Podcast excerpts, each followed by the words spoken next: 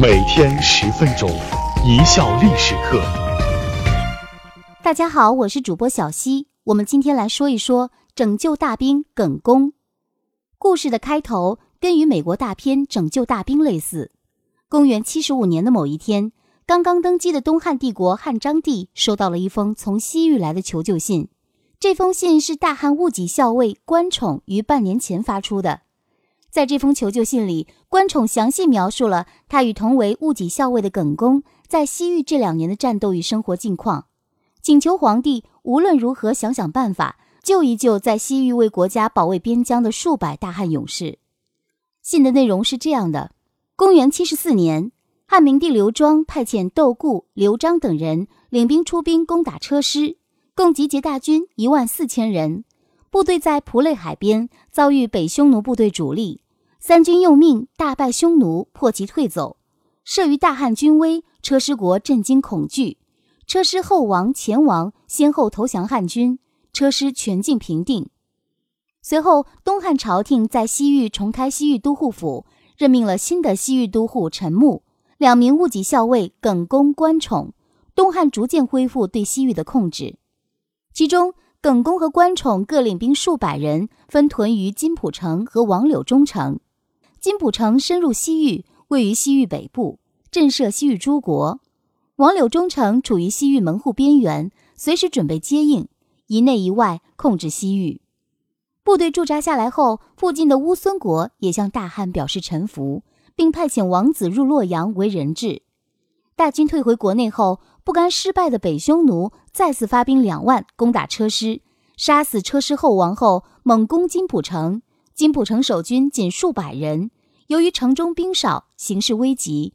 守将耿恭亲自登城与北匈奴人交战。耿恭把毒药涂在剑上，传话给北匈奴人说：“这是汉朝神剑，中箭者必出怪事。”于是用硬弓射箭，中箭的北匈奴人看到伤口处血水沸涌，大为惊慌。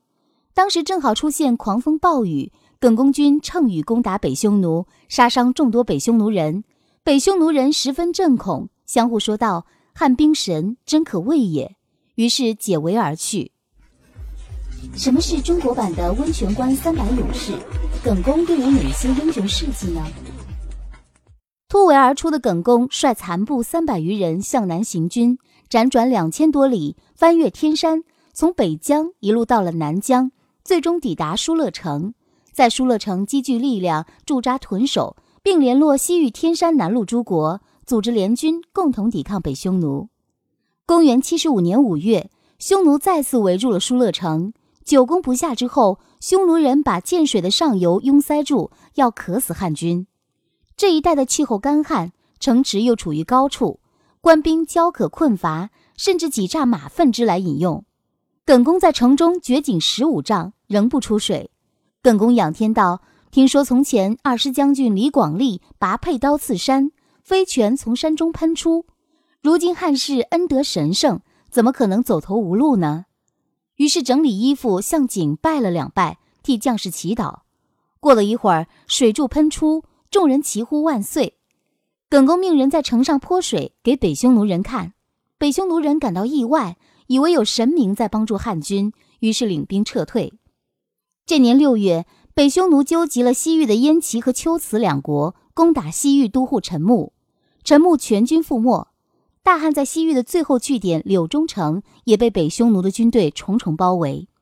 至此，大汉在西域的三个据点全线告急。最危急的是耿恭，已距离国境四千多里，无粮草，无援兵，孤城自守。同年八月，汉明帝驾崩，朝廷忙于大丧，无暇他顾。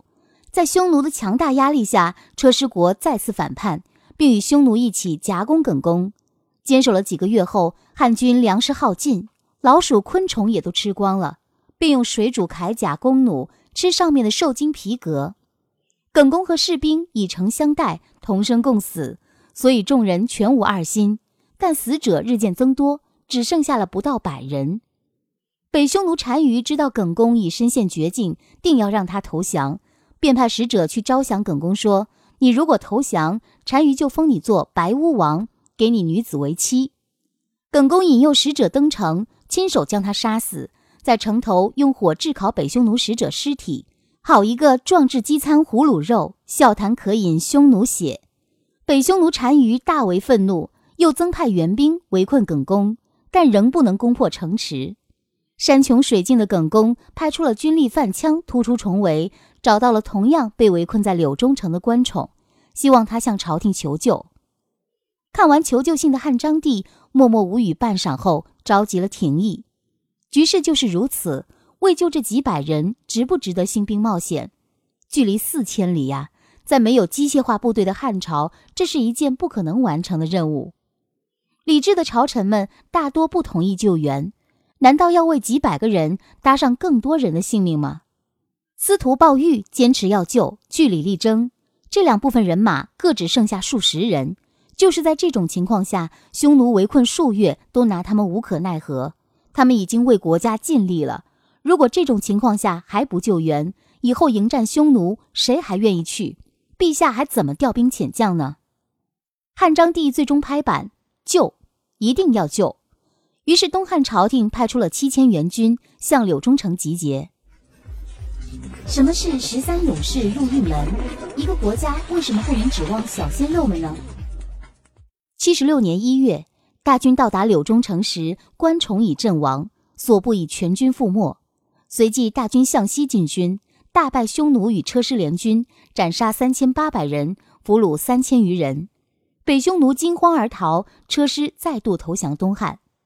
而在天山南路翘首以盼的耿公，也到了最艰难的时刻，因为冬天了，下雪了，连铠甲都已吃光的士兵们，没有任何可以御寒的衣物。问题又来了，还去不去救耿公呢？救耿公需要翻越已经大雪封山的天山山脉，翻越雪山会死更多的人。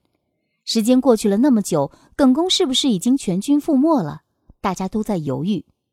这个时候。耿恭派出来求救的军官范羌站出来了，一定要去救，因为他们是我的战友，哪怕他们已经埋骨他乡，我也要把他们的尸首背回大汉。这一刻，也许是军人的血性，也许是那一声战友，让所有人挺直了胸膛。大家决定兵分两千，由范羌带领翻越雪山，拯救大兵耿恭。范羌领兵冒雪前进，沿山北而行。两千名汉军翻过白雪覆盖的山脉，道路崎岖难行，海拔升高与冰雪使气温更低，山风呼啸，寒彻骨髓。但每个人心里都很清楚，往前迈进一步，便离舒勒城又近了一尺。当救援大军到达舒勒城的时候，城中只剩数十人，但是大汉的旗帜依然在高高飘扬。耿恭等人夜间在城中听到兵马之声。以为北匈奴来了援军，大为震惊。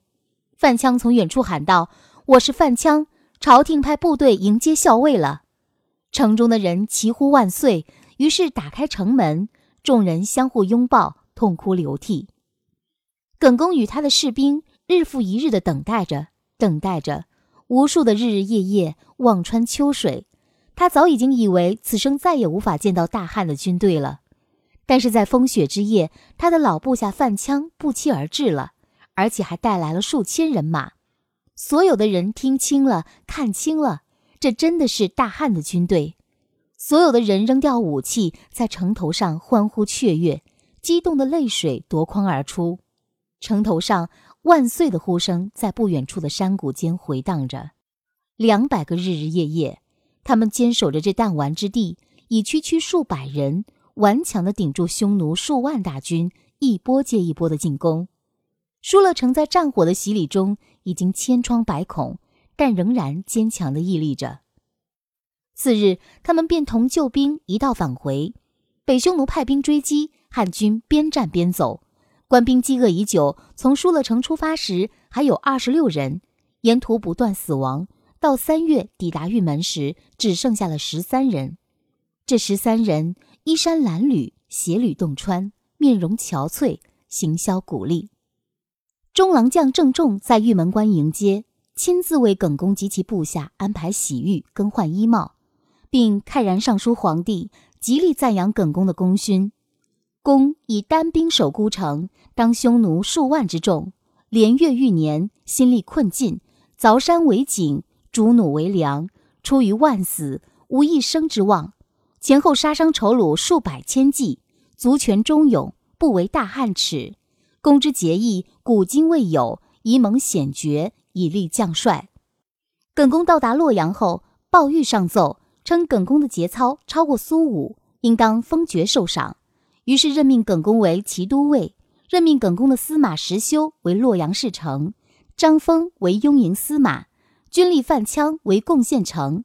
剩下九人都授予羽林之职。《后汉书》的作者范晔给耿恭守疏勒城给予极高的评价，义薄云天，与前汉的苏武相交辉映。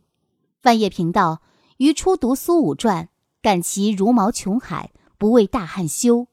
后览耿恭、疏勒之事，蔚然不觉替之无从。皆哉！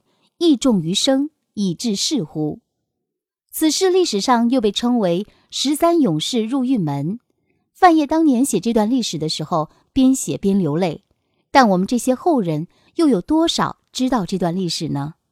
看看网上、电视、电影屏幕上的各种花色的、挤眉弄眼的、还没断奶的小鲜肉们，难道我们要靠看美国电影去学习爱国精神吗？